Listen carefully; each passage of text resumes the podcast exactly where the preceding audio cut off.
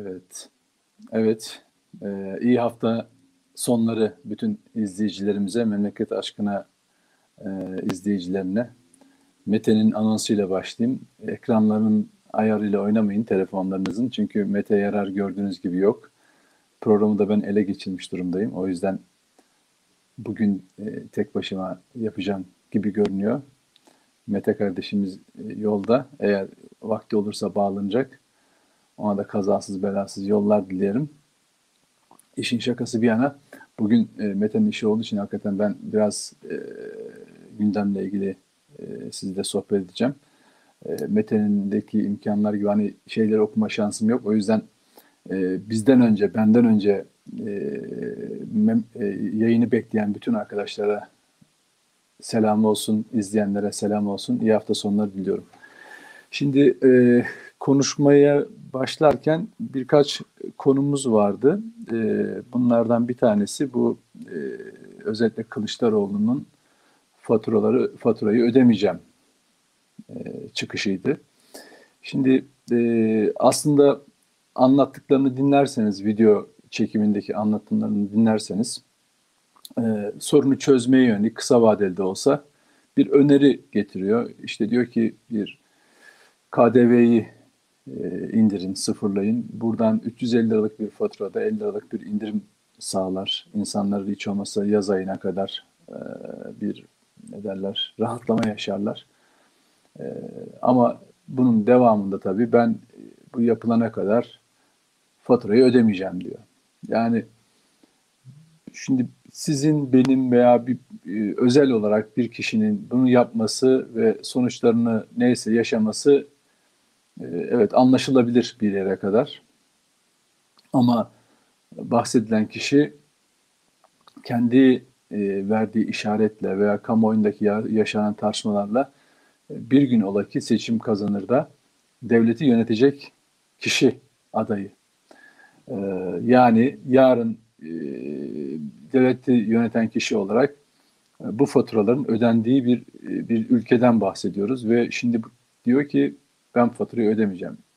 Hani bu kişi özel ve dediğim gibi kendi başına karar veren biri olsa tamam ama bir anda arkasında milyonlarca insan etkileyebilecek bir genel başkan, bir partinin de genel başkanı. İşin ilginç bir boyutu var. Siz de izlemişsinizdir. Aynı zamanda 11 e, Büyükşehir Belediye'nin de e, başkanının bağlı olduğu partinin genel başkanı. Yani insan bir karar alırken, bir şey yaparken iyi niyetle insanların sıkıntılarını dile getirmek iyi bir şey. Muhalefet olarak bu konudaki hassasiyete dikkat çekmek çok çok iyi bir şey, göreviniz.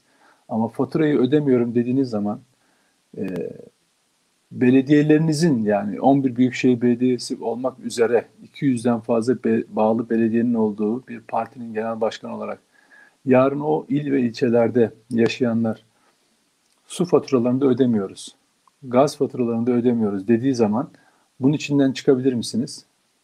Yani insan bir adım atarken birkaç son, e, adım sonrasını düşünmez mi?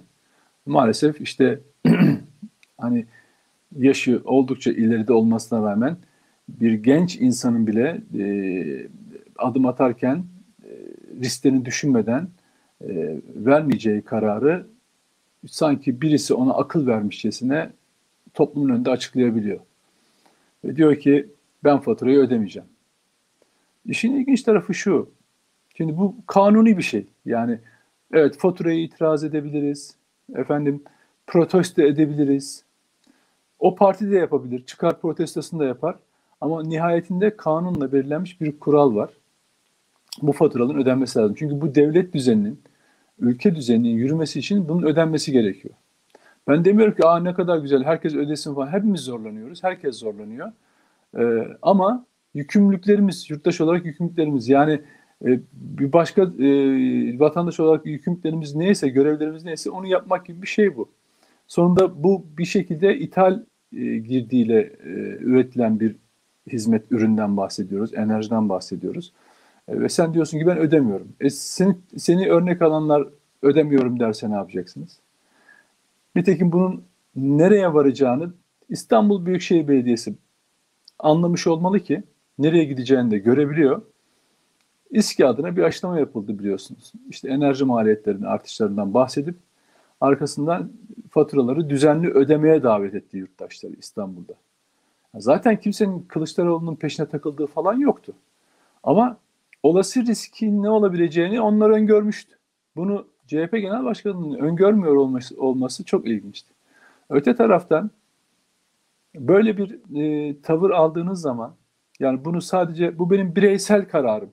İşte adalet yürüyüşünde e, yap benzetme yapıyorlar. Adalet yürüyüşünü yaptı ya tek başına güya. E, işte ona benzetiyorlar. Adalet e, yürüyüşünü yaparken onun bütün zahmetini, maliyetini, getirisini neyse şahsınız karşılarsınız ve kazanırsınız. Yürürsünüz, yollarda yürürsünüz, yürürsünüz ama bunun toplumsal bir maliyeti olmaz. Başka tarafa da zararı olmaz. Ama faturayı ödemiyorum dediğiniz zaman bunu da genelleştirdiğinizde bütün toplum faturası çıkar. Bir sonraki ay bu hizmeti toplum olarak karşılayamaz hale geliriz. Sadece büyük genel bütçe için söylemiyorum. Elektrik e, konusunda söylemiyorum. İstanbul Büyükşehir Belediyesi'nin su faturalarını ödemesi yurttaşlar belediye hizmetlerini verebilir mi? Yani çok basit bir soru. Verebilir mi? Dolayısıyla bunu tutup da efendim bireysel bir karar verdi. Adalet yürüyüşüne benzetti. İşte adalet yürüyüşünde olduğu gibi kendi karar verdi gibi bir gerekçeye sığındırmak çok tuhaftı. Yine mesela grup başkan vekili galiba birisi efendim bu onun bireysel kararı ama eğer e, talep ederse biz de bu karara uyarız. Ya şunu anlamıyorum yani ben hiçbir partinin üyesi olmadım. Hiçbir partinin içine girmedim bugüne kadar. İlçe örgütlerine bile uğramadım. Yani görevim gereği gittiğim yerler varsa dahi girip çıkmışımdır. Yani öyle oturup bir partili parti muhabbeti yapmadım kimseyle. Soru sormak için girip çıkmışımdır. Ama hiç hiçbir ilişkim olmadı. Hiçbir partiyle olmadı. Ama bir parti üyesi olmak isterseniz grup başkan vekili olun, isterseniz milletvekili olun. Bu kişinin devletle e, kendisi arasındaki bir bir bir akit. Yani elektrik faturası ödemek nasıl oluşuyor? Abone oluyorsunuz değil mi? O sizin yaptığınız bir akit. Bu akiti yapıyorsunuz. Sonra diyorsunuz ben bu faturayı ödemiyorum. Niye? Ya aslında ben öderim de genel başkanım dedi ki ödemeyin. Mesela böyle bir talimat bekliyormuş ödememek için. Ya senin hiç aklın yani düşüncen yok mu? Genel hani diyordunuz genel başkan bireysel karar verdi. Yani genel başkan bireysel karar verdi ama gerekirse benim yerime de karar verebilir. Derse ki bana fatura ödeme, ben ödemem. Bu mudur yani? Hani iradeniz? Bir de bu insanlar başkalarını da beğenmezler ha. Başkalarının yani amiyane tabirle yanlış anlamayın böyle koyun bilmem ne falan sürü mürü falan derler bunlar. Ama genel başkanı faturayı ödemeyin derse ödememeye hazırmış yani. Ödemeyin derse o da ödememeye hazırmış. Parti de ödememeye hazırmış. İşte İstanbul İl Başkanı aynı şeyi yapıyor mesela.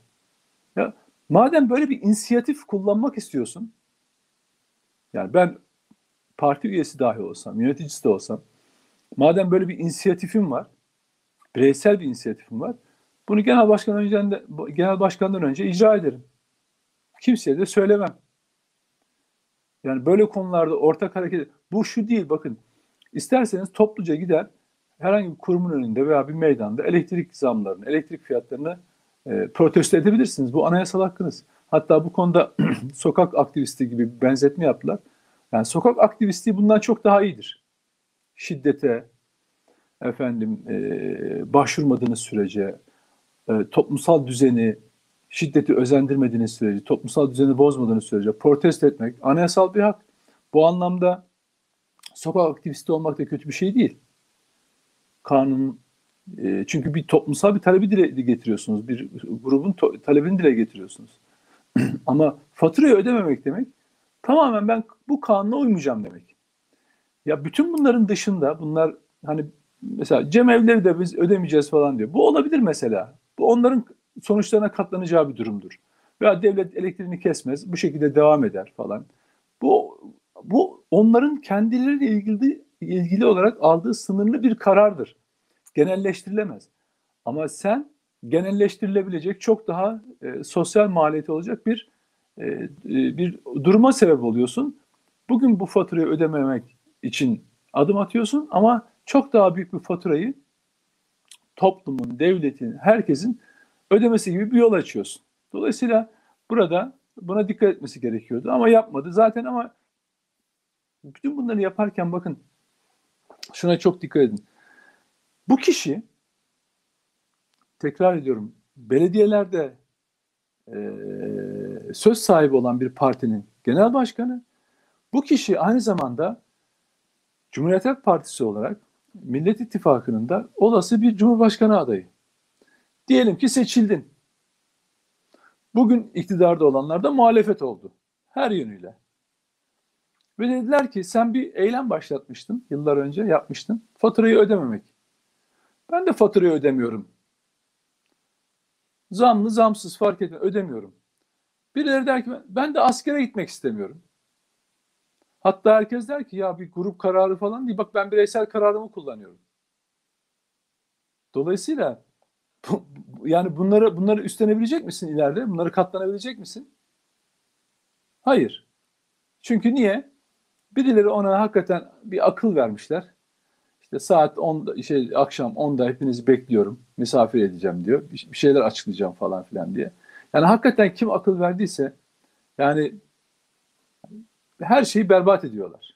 Bir öncekinde de hatırlarsanız yine onda e, davet edip işte efendim bir ihalede 3 e, trilyonluk bir e, 3 milyarlık bir ihaleyi sonra aradan belli bir süre geçince 9'a çıkartıp başkasına verdiler falan diye. Sonra ilgili bakanlık açıklama yaptı. Ya buradaki yani işte hatta Cumhurbaşkanı Erdoğan'ın imzasıyla bu gerçekleşti falan diye. Oysa sonra anlaşıldı ki Cumhurbaşkanı'nın böyle ihalelerde imza atmadığı, yani atmak gibi bir durum yok yani. Yokmuş öyle bir evrak falan. Ama oturup e, bunları varmış gibi gösterdi. Sonra o ihalenin, iptal edilen ihalenin çok daha farklı zamanda ve farklı kapsamda bir başka ihale haline dönüştürülerek fiyatın o rakama geldiği gibi açıklamalar yapıldı. Ve o da bo o boş çıktı. Bu eylemi de öyle çıktı. Hatta bir gazeteci e, sosyal medyada bir şey yaptı, anket yapmış. 250 bine yakında oy kullanılmış. E, Kılıçdaroğlu'nun eylemine katılır mısınız falan diye %22 gibi bir oran çıkmış. Yani hakikaten insan böyle gülsün mü ağlasın mı belli değil yani. %78'i toplumun ben öderim faturamı diyor.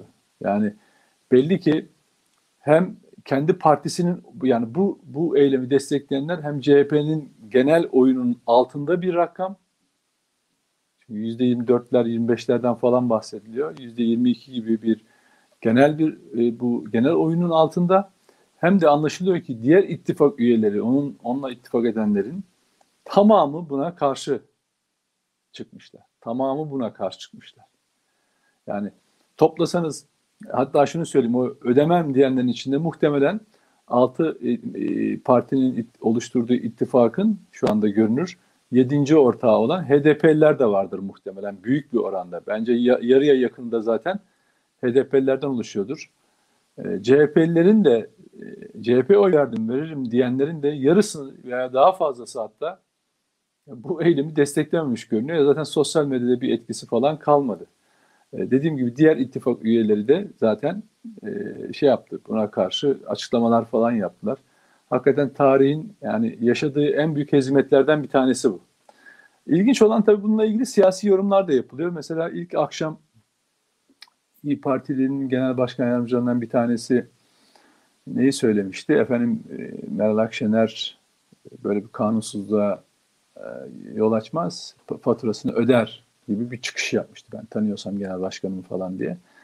Bu birinci adım. İkincisi e, hemen ertesi günü e, İSKİ'nin yaptığı açıklama ki İmamoğlu yönetimindeki İSKİ'nin açıklaması bu. Ondan sonra anlaşılıyor ki hani böyle Kılıçdaroğlu'nu bu konuda da hem ittifak üyeleri hem de yine parti içinden yalnız bırakma gibi bir tutum da söz konusu. Yani ben bu saatten sonra bütün CHP'ye talimat da verse partisinin bile e, üyelerinin sadece üyelerinin bile buna uyacağını düşünmüyorum artık yani. Çünkü artık kavga böyle hatırlayacaksınız bir kar yağışı sırasında e, fotoğraflar üzerinden, görüntüler üzerinden yürüyordu. E, şimdi de böyle do, doğrudan veya dolaylı mesajlar hani bir amiyane tabirle dirsek atmalar falan filan e, şeklinde yürüyor. E, böyle siyasi analizler falan da yapıldı. İlk anda çok mantıklı gelmiyordu ama şimdi bakıyorsunuz hakikaten e, olayın o yönü de e, söz konusu olabilir. Dolayısıyla Kılıçdaroğlu o konuda da yalnız kalmış durumda. Hani tarihin en kısa, en etkisiz eylemi haline geldi. Ama bu bakın yine söylediğim gibi başta e, yaptığı çağrının ve taleplerinin e, değersiz olduğunu anlamına gelmiyor. Yani bugün elektrik fiyatları inanılmaz boyutlarda e, yapılan zamlar. E, hükümet de buna ilişkin çareler arıyor. Ama benim bu konudaki e, naçizane görüşüm şu. Biz, ben 50 yaşını geçmiş bir insanım. Benim gençliğim Türkiye'de özelleştirme ve ona karşı olanların kavgasıyla geçmiştir uzun uzun yıllar. Sonunda e, dünyanın önemli yani büyük ülkeleri de enerji sektörünün ne kadar önemli olduğunu, bugün dünyada yaşadığımız birçok olayın, tartışmanın, savaşın arkasında hep bu enerji meselesi vardır. E, enerjiye bağlı olduğunu görüyoruz. Dolayısıyla Türkiye geleceği e, planlarken büyümesine oranla e, ihtiyacı olan enerjiyi karşılamak için bir yerli kaynaklarını arttırmaya çalışıyor ve çalışmalı arttırmalı da bunu. Alternatif enerji kaynaklarını mutlaka devreye sokmalı, sokuyor da. Bununla ilgili çalışmalar var. Doğu Akdeniz meselesi aslında bir enerji meselesidir malumunuz. Ee, öbür taraftan bu enerjinin dağıtılması ve kullanılması konusunda, e, içeride üretilmiş enerjinin e, dağıtılması ve üretilmesi konusunda devletin bir öncü rolünün bence gerekli olduğunu düşünüyorum. Yani hani böyle katı bir kamulaştırma, devletçilik falan, el koyun falan değil ama bunun tekrar bir organizasyon organizasyonun yapılması, dağıtım yani üretiminden başlayarak e, dağıtımına kadar, tüketiciye gelene kadar o süreçlerin yeniden planlanması, mümkünse yani kar oranları hakkında çok fazla bilgimiz yok. Giderler, maliyetler ama bunların hepsinin çok detaylı incelenerek e, bir planlama, enerji enerji konusunda bir planlama yapmak gerektiğini e, gerektiği çok açık. Öyle ki Türkiye bulunduğu bölge itibariyle bütün çatışmaların tam ortasında kalıyor. Tarihsel olarak da böyle. Bundan kaçamazsınız. Yani her ülke bundan belki bir şekilde kendini muaf tutabilir. Avrupa ülkeleri Avrupa'nın ortasında, Avrupa'nın kuzeyinde yani bütün çatışmalardan uzaktır. Her şey yani Edirne'den öteye belki farklı bir dünya vardır. Ama Orta Doğu'nun tam kalbinde bir anlamda e, Asya'nın, Orta Doğu'nun, Avrupa'nın tam kalbinde, tam ortasında olan ve tarihsel olarak da böyle olmuş. Hep bir gerilimin, bir savaşın, bir e, çatışmanın olduğu bölgenin ortasında yer almışız. Kendimiz işgaller uğramışız ama hep e, bir bir teyakkuz halinde olmuşuz. Dolayısıyla enerji enerji bizim için çok e, önemli bir konu. E, gelişen her ülke için de çok önemli bir konu. Eski Türkiye gibi değil. Yani ta 70'li yıllarda işte gaz yağıyla, lambalarla idare ettiğimiz, işte tüplerle, e, o küçük minik, minik tüplerle lüks, lüks derlerdi, lüküs derlerdi. Onlarla idare ettiğimiz günler falan değil. Bugün toplumun ihtiyaçları farklı. İnsanların ihtiyacı çok farklılaştı. Bütün hayatımız çok farklılaştı. O yüzden olası savaşları da düşünerek yani düşün işte Ukrayna'da bir gerilim var. Bunun e, Türkiye mutlaka bir yansıması olur. Örneğin orada aldığınız pozisyon sizin Rusya'dan alacağınız gazı miktarını gelip gelmeyeceğini etkiler. İşte Amerika Birleşik Devletleri e, Kuzey Akımı 2 projesini diyor devreye sokturmayacağım, bunu kullandırtmayacağım.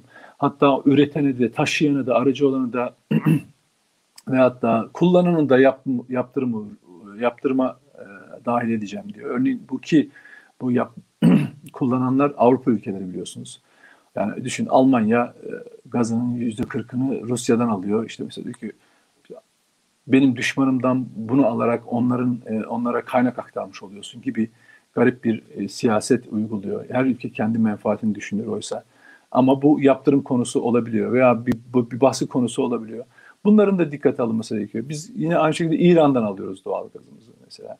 Onunla herhangi bir gerilim yaşayabiliriz. İşte geçenlerde ne yaşadık? E, bir Milli İstihbarat Teşkilatı işte İran ajanlarının Türkiye'de bir eylem planladıklarını ortaya çıkardı ve bunun için Türkiye'den de bir takım e, elemanların devşirdiğini ortaya koydu. Ya bunlar hep gerilim konuları. Yarın e, ilişkilerin nasıl olacağı belli olmaz. O yüzden bizim kendi kaynaklarımızı denizlerimizden, kara, e, toprak, yer altındaki, e, deniz altındaki enerji kaynaklarına bir şekilde e, hızlı bir şekilde erişmemiz ve bunları e, kullanıma açmamız gerekiyor. Aynı zamanda toplum olarak da yani enerji tas- şeyinde kullanımında çok dikkatli olmamız gerekiyor ki e, yarın bu konularda e, çok fazla sıkıntı yaşamayalım. Ama dediğim gibi bütün bunların hepsi bir planlama meselesi. Yani ya işte sen plancı mısın, de, e, kamucu musun? Ben hayır. Ben e, refah içinde bir Türk milleti adil ve eşit bir e, yurttaş olarak güçlü bir devletten yanayım. Çünkü Türklerin devlete bakış açısı da budur zaten. Devletin her zaman güçlü olmasını ister. Yani millet her zorda kaldığında devletinin yanındadır. Ama devletinin de güçlü olmasını ister. Devletin gücü de bunları denetlemek, düzenlemek, bununla ilgili paylaşımı de, e, doğru yapmaktan geçer. O yüzden bunu bir e, ele almakta fayda var. Buna yoğunlaşmakta bence fayda var diye düşünüyorum. Şimdi arkadaşlar ikinci bir konumuz da yani yani çünkü her yol bize ne, nereye çıkıyor? E, her tartışmamız bu ülkenin e, ne diyelim e, bekası ayakta kalmasıyla ilgili bir konu. Yani Avrupa ülkelerine bakın. Onlar kendilerini Avrupa Birliği içinde büyük bir e, alana e, koymuşlar. Kendi ekonomik anlayışları var, dünya e, görüşleri var. Ama Türkiye öyle değil. Türkiye bir tarafı Rusya, aşağısı Suriye, bir tarafı Irak, işte İran, işte Batı, Yunanistan falan diye her tarafı nasıl söyleyelim hepsiyle yaşadığı belli sorunlar var ve neredeyse hani diyecek şey deyin çevre, çevrelenmiş yani çevrelenmiş bir durumda. Ve en kötüsü şu tırnak içinde tarihsel olarak düşman gördüğümüz bazı ülkelerle herhangi bir sorun yaşamıyorken hatta bazı ortak noktaları bulup e, ayakta kalmaya, dayanışmaya giderken bizim e, İkinci Dünya Savaşı'ndan sonra müttefik dediğimiz NATO üyelerinden gelen e, düşmanlıklar e, kat ve kat fazla. Yani düşünün Türkiye'deki darbelerin arkasında hep Amerika Birleşik Devletleri var. Ee, bir bakıyorsunuz bazı olayların arkasında İsrail'i çıkar, bir bakarsınız İran'ı çıkar. Hep bir bir şey içindedir. Ama düşünün Türkiye'deki terör örgütlerine mutlaka Batı ülkeleri sahip çıkar. PKK'ya, FETÖ'ye, DHKPC'ye falan. Dolayısıyla bizim böyle bir durumumuz var. Bütün bu tartışmaların içerisinde e, Türkiye'nin o beka sorununda her zaman milletin bir e, onurlu duruşu vardır. O onur, onurlu duruşu e, biz Kurtuluş Savaşı'nda Kuvayi Milliye adıyla görürüz. Kuvayi Milliye adıyla veririz, görürüz. Ve hatta Kuvayi Milliye'yi değerlendirirken bakın Atatürk'ün de Samsun'a çıkmadan önce Anadolu'daki bu hareketi görerek zaten ona ona olan güvenciyle Samsun'a çıktığını unutmayın. Yani Kuvayi Milliye Atatürk Samsun'a çıktıktan sonra oluşmadı. Zaten vardı. Anadolu ve Rumeli Müdafaa Hukuk Cemiyetleri vardı. Atatürk bütün bunları çok iyi okuyan, bu milletin içindeki kurtuluş aşkını gören e, bir liderdi. Bunu bunu e, bir kurtuluş enerjisine çevirebilen e, bir özelliğe sahipti. Yani ben sadece bir bölgeyi, şurayı, burayı şu, ya da şu kişiyi, şu grubu değil, bütün ülkeyi nasıl e, ayakta tutabilirim ve kimlerle tutabilirim e, diye baktığında etrafında hep kuvayi milliyeciler vardı. Bütün e, Anadolu'dan gelen eşraf vardı. İşte Samsun'da Samsun'dan sonra Sivas, Erzurum kongreleri, Amasya'da yapılan toplantılar ve sonunda Kurtuluş'a giden yol. Bütün bunların içinde hep Türk milleti vardı. Şimdi bunun bir benzeri de aslında şöyle söyleyeyim. e, Kuzey Kıbrıs Türk Cumhuriyeti'ni düşünün. Orada e, Rumların e, Rumların e, Kıbrıs adasını Yunanistan'la birleştirme projesi vardı 1950'lerde hatırlayacaksınız. Enosis adı altında ve bunu gerçekleştirmek için de bir terör örgütü, terör yapılanması kuruyorlar EOK isminde. Bu örgüt e, oradaki İngiliz unsurlarına ve Türklere yönelik suikastler, sabotajlar falan gerçekleştiriyor. Ve yine Türk milletinin içindeki o cevher, o ayakta kalma, o bağımsızlık ruhu bu sefer Kıbrıs'ta vücut buluyor. Şimdi geçen hafta bizim de hani gazeteci büyüğümüz dediğimiz Ayşenur Aslan Halk TV isimli kanalda efendim bu TMT Türk Mukavemet Teşkilatı bir suikast örgütüdür, illegal bir yapıdır, yarı resmi, yarı, yarı resmidir falan gibi bir şeyler söyledi.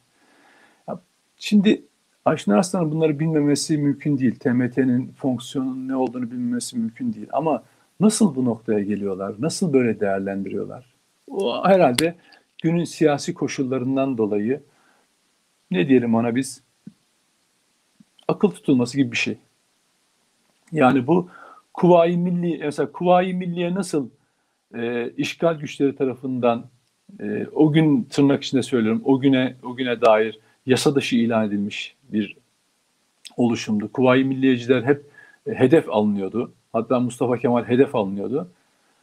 Şimdi düşünün o bakış açısı dönmüş gelmiş bugün TMT'yi suikastçı bir gayri resmi örgüt olarak tanımlamaya başlıyor. Oysa e, TMT kurulmadan önce yani Rauf Denktaş ve arkadaşlar tarafından kurulmadan önce Kıbrıs'ta işte mesela mesela Fazıl Küçük'ün, Doktor Fazıl Küçük'ün desteklediği Kıbrıs Türk Mukavemet Birliği, Volkan, 9 Eylül Cephesi, Karaçete, Yıldırım, Karaşahin adı altında değişik örgütlenmeler oluşturulmuş durumda. Yani bütün bunlar aslında hani bizim Kuvayi Milliye'de işte Antep'te, Urfa'da, İzmir'de, Balıkesir'de, Manisa'da hani var ya Efeler, Kuvayi Milliyeciler onlar gibi Türkler bulundukları yerlerde lokal olarak kendilerini kurtarmak için küçük küçük gruplar oluşturmuşlar. Ama bunlar zaman içerisinde hani birbirinden bağımsız olduğu için, birbirinden kopuk olduğu için Rauf Denktaş e, yine arkadaşları Burhan Nalbantoğlu ve Kemal Tanrı, Tanrı, e, Tanrı Sevdiği ile beraber 1957 yılında bunların hepsini e, Türk Muka Mukavemet Teşkilatı olarak bir araya getiriyorlar ve toplarak ediyorlar. Daha sonra e, olayın içine bu Kıbrıs'taki bu hareket e, Türkiye Cumhuriyeti tarafından destekleniyor ve 14 tane Türk Silahlı Kuvvetleri mensubu e, Ali Rıza Vuruşkan'ın önderliğinde Kıbrıs'a gidiyorlar. Orada Türk Mukavemet Teşkilatı'nı 1958'de yeniden organize ediyorlar. Tam o tarihlerde bir ateşkes gerçekleşiyor. E, mukavemet TMT e, yani barış e, yani daha doğrusu o diyalog süreci açılınca TMT e, aktif faaliyetlerini e, durduruyor, durduruyor ve bir anlamda yer altına iniyor. Yani sessizleşiyor. Ama o arada teşkilatlanmayı sürdürüyor. Çünkü ilelebet bu görüşmelerin devam etmeyeceğini ileride göreceğiz. Nitekim işte kanlı Noellerle falan 60'lı yıllarda tekrar e, şiddet artınca TMT bu sefer olanca gücüyle ortaya çıkıyor ve e, ta 74'te e, Kıbrıs Barış Harekatı'na kadar çok önemli görevleri ifa ediyor. Adaya silah, Türkiye'den götürülen silahlarla, element temininde falan ve Türk milletinin Kıbrıs'ta izzeti, nefsini ve şerefini koruyacak adımlar atıyor. Bunda kadın, çocuk, yaşlı, genç, erkek herkes görev alıyor. Yani bugün o yüzden TMT Kıbrıs'ta bir efsane. Peki ne oluyor zaman içinde? Zaman içinde şu oluyor arkadaşlar. TMT evet burada Türkiye'de belki birileri daha yeni ismini duymuş olabilir. Öyle bir süreç yaşanıyor ki e, tarih bilinci yok ediliyor Kıbrıs'ta. Kıbrıs e, Türkleri zaten e, dünya tarafından hani bir devlet olarak kabul edilmiyor. Ondan sonra hatta 2000'li yılların başında hatırlayacaksınız anlam planı falan diye bir takım projeler ortaya konmuştu ve o tarihlerde e, tarih Kıbrıs tarihi bile okullarda okutulmaz. Ya daha doğrusu eksik okutulur hale geliyor. İşte Kıbrıs Türk tarihi diye e, bir e, tez varken hayır efendim e, o zamanın siyasetçileri ortak tarih diye Avrupa Birliği nezdinde e, Avrupa Birliği'nin gözetiminde bir tarih yazımı gerçekleştiriyorlar. Oysa Kıbrıs Rum kesimi hiçbir şekilde e, kendi tarihini kendi bildiği gibi yalanlara da dayansa, haksızlıklara da dayansa e, değiştirmiyor. Öyle öğretiyor. Ama biz Kuzey Kıbrıs Türk Cumhuriyeti'nde ortak tarih adı altında Avrupa Birliği komiserlerinin gözetimi altında bir tarih yazımına giriyoruz. Ve biz Kıbrıs'ta orta eğitimde örneğin TMT'yi öyle üstün körü anlatıyoruz. Avrupa Birlikçilerin ve Avrupa Birliği'nin rahatsız olmayacağı bir hale getiriyoruz. İkincisi orada şu anda 22 tane üniversitemiz var. E, o okullarda e, okuyan binlerce, on binlerce öğrenci var ve hiçbirinde Kıbrıs Türk tarihi dersi yok.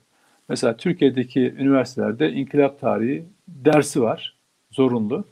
Hatta Kıbrıs'taki üniversitelerde de bu okutuluyor, müfredatında var.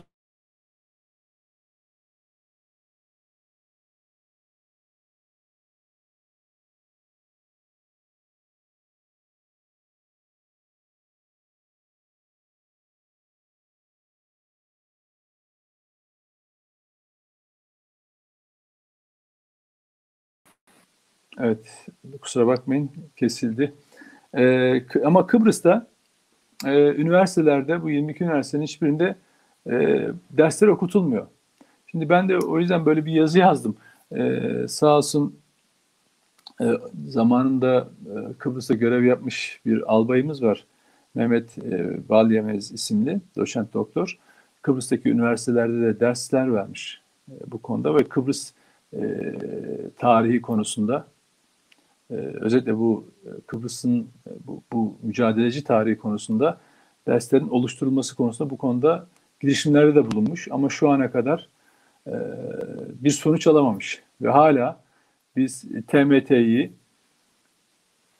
Rum kesiminin e, ya da Batılıların ya da Avrupalıların ya da içimizdeki bu konuyu bilmeyenlerin anlattığı şekilde e, topluma taşıyoruz ve onların bu tür e, çıkışlarına karşı cevap üretmek gerektiğinde, cevap vermek gerektiğinde ancak gerçekleri anlatabiliyoruz. Ve TMT'nin ismini ilk defa insanlar duyuyorlar. Tam ne olduğunu bilmeden e, kimi karşı çıkıyor, kimi savunuyor. Oysa bunun tarihini bilmemiz gerekiyor. Bunun tarihinin sadece orada değil. Bakın e, Türkiye Cumhuriyeti Devleti e, 16. E, Türk Devleti'dir. 17. Türk Devleti de Kıbrıs Türk Cumhuriyeti'dir. Kuzey Kıbrıs Türk Cumhuriyeti'dir. Dolayısıyla onu da bizim tarih derslerimizde bu şekilde anlatmamız gerekiyor. Çünkü bir de şöyle bir durum var. Ee, Kıbrıs'taki bu ona Kıbrıs sorunu diyorlar ama ona Rum sorunu diyelim. Ondan sonra Avrupa Birliği'nin yarattığı bir Rum sorunu diyelim. Ee, bir tartışma var. İşte burada acaba bir federasyon şeklinde mi, işte bir Kıbrıs Cumhuriyeti şeklinde ya da iki, iki devletli çözüm süreci mi? Yani tam bu tartışmaların yaşandığı dönemde bu ortaya atılıyor. Yani ben mesela Kıbrıs'ta konuştuğum kişiler ya tam bu işte bizim de istediğimiz, Türkiye'nin de istediği iki devletli çözüm noktasında veya bu tartışmaların yapıldığı sırada bu tartışmaların ortaya atılması çok manidar geliyor o insanlara. Ondan sonra ama eğer oraya doğru gideceksek bizim bu bu tartışmaları akademik olarak da öğrenmemiz, bilmemiz gerekiyor. Yani Kuvayi Milliye tarihinin de önemli şekilde bilmemiz gerekiyor. Tarihsel yerine oturtmamız gerekiyor. Mustafa Kemal'in mücadelesini, Kurtuluş Savaşı'nı ve bakın bütün bunlar TMT'yi, bakın bunlar bütün bunlar Türk milletinin tarihidir arkadaşlar. Kişi, grup, kurum adına diye bahsetmiyorum. Türk milletinin tarihinin bir parçasıdır. Övünerek anlatmamız gerekir. Rumlar terör örgütü kurup suikastler yaparken Türk Mukavemet Teşkilatı Türk Savunma Birliği'dir aslında. Yani adı mukavemet derken bir direniş örgütü kuruyor aslında. Mukavemet ne demek? Direniş örgütü kuruyor. Daha sonra bu 76 yılından sonra biliyorsunuz iki kanada ayrılıyor. Bir silahlı olarak işte e, savunma gücü olarak görev yapıyor Kıbrıs'ta hala. Şimdi sivil savunma e, teşkilatı olarak ayrı bir yapısı olarak TMT devam ediyor. Yani tabii ki o günkü koşullarda değil ama bugünkü modern anlamda kurumsal olarak faaliyetlerine devam ediyor. Ve bunu bunun bir tarihi var. Ama bu tarihin tamamı Türklerin Anadolu'ya gelişiyle başlatın. Çünkü bakın bin yıllık bir bir tarihiniz var. Bu co- tarihimiz var bu coğrafyada. Bunu bilme, baştan sona bilmemiz gerekiyor. Tarih bilincini yok ederseniz bir ağacı kökünden sökmeye sö- sökmek kadar kolaydır işiniz. Yani kökünü kökünü eğer insanlar kökünü unutursa dallar kurur arkadaş. Kökünü keser kaldırırsanız, kökünü sökerseniz dalları kurutursunuz. Çok kolaydır o zaman. Şimdi tarih bilinci böyle bir şeydir. Ve, ve Türklerin en iyi bildiği şey, bakın tarihsel olarak böyle. En iyi bildiği şey savaşmaktır. Çünkü hep savaşa savaşa var olmuştur. O yüzden bizim tarihimizi anlatırken Anadolu'ya nasıl girdiğimizi ve bizim nasıl burada kaldığımızı ve Türklerin bölgelerinde nasıl ayakta durduğunu unutmamanız gerekiyor. Bugün hani biz terörle mücadele ediyoruz, ediyoruz ama aslında eski zamanları düşünün. Eski, çok eski, eski Osmanlı dönemlerini düşünün. Yine kullanılan o zaman da Türkiye Osmanlı'ya karşı ya da Selçuklu'ya karşı kullanılan güçler vardı. Bir takım güçler bazı içimizdeki grupları da kullanırlardı. Benzer mücadele de verirdik ama hep savaşarak ayakta durduk. Ve düşünün Türklerin savaşçı bir millet olduğunu 2000 yıllık tarihi bize gösteriyor. Yani 2000-3000 yıllık bir ordu tarihi olan kaç millet var bu dünyada? Dolayısıyla bütün bunları bilmeniz gerekiyor. Ha Türklerin en iyi becerdiği şey barış içinde yaşamaktır. Çünkü Türkler ayakta kalmak için savaşan insanlar. Gidip de başkaları gibi değil. Yani bugün Amerika Birleşik Devletleri'nin 10 bin kilometre uzaktan işte Ukrayna topraklarında bir e, istikrarsızlığı e, pompalayarak e, kendi çıkarını maksimize etmesi gibi değil. Türkler kendi coğrafyasında gerekirse can vererek barış içinde yaşamak istiyorlar. Ama emperyalist ülkeler 10 bin kilometre uzaktan Türkiye'nin de bulunduğu bölgeyi karıştırarak kendilerini var etmeye çalışıyorlar. Aramızdaki farklar bunlar. Türkler o yüzden hakkaniyetli bir millettir. Ama bunun yolu bakın tarih bilinci, tarih bilinci dememizin nedeni bu. Osmanlı'yı da bileceğiz, Selçuklu'yu da bileceğiz, Orta Asya'yı da bileceğiz, Metahan'ı da bileceğiz. Ama onun en son mesela Türk, Türk Mukavemet Teşkilatı'nı da bileceğiz. Ancak böyle ayakta kalırız. Çünkü bu neden biliyor musunuz? Zannetmeyin ki şöyle olacak. Ya bir seçim olacak, başkaları gelecek, Türkiye başka bir ülke olacak. Ya da şöyle mesela bazı liberaller falan vardır. İnsanlara böyle Avrupa Birlikçilik işte falan gibi böyle bir havuç e, göstermeye kalkarlar. O havucu kimlerin zamanında yiyip de ne hale geldiklerini biz biliyoruz. O yüzden ondan çıkın. Yani Türkler bu dünyada kıyamete kadar kalacaklarsa ayakları üzerinde kalacaklar. Kendi güçleriyle kalacaklar. Buna böyle inanın. Ve bunu yapmak için yegane yolunuz, yegane yolumuz bizden önce yaptıkları gibi, bizim zamanımızda olduğu gibi ve bizden sonra olacağı gibi mutlaka mücadele etmekle geçer. Bunun adı barış zamanında barış ona, ona ilişkin mücadeleyi yaparsınız. Eğer sizinle savaşmak istiyorlarsa onların bileceği şeydir. Kaybetmeleri mukadderdir ve savaşarak yapacaksınız. Başka türlü olmaz. Ama bütün bunların yolu ne biliyor musunuz? Kuvayi Milliye bilirseniz geleceğinizi kurtarırsınız. TMT'yi bilirseniz geleceğinizi kurtarırsınız. Yoksa gelecekte yok olursunuz. Arkadaşlar ben teşekkür ediyorum. Sohbetimizi burada 40 dakika oldu neredeyse. Ee, Cem kardeşime de teşekkür ediyorum. Yayını bize sağladı. Mete kardeşimize de hayırlı yolculuklar diyoruz. Haftaya görüşmek üzere. Lütfen e, ülkenizi çok sevin. Yani müthiş bir ülke. Yani nefes aldığınız her an, her dakika ya bu ülke için ne yapabilirim falan diye düşünüyorsunuz. Yani o zaman e, yaşama sevinciniz bir kat daha, yaşama amacınız bir kat daha artıyor. Şöyle düşünün, okuduğunuz her şey, yazdığınız her şey e, bu ülkenin ayakta kalması için yaptığınız bir şeydir. Şu yayını izlerken bile eğer etkileşiyorsak, birbirimizden bir bir şeyler alıp veriyorsak bu ülke için yaptığınız bir şeydir. Ben eminim e, bir cümle, bir kelime bile aklınızda kalsa bu size bir motivasyon verecek. Çünkü ben öyle yaşıyorum. E, o yüzden hep beraber gelecekte çok çok çok güzel şeyler olacak. O günleri de bekliyoruz. Görüşmek üzere arkadaşlar.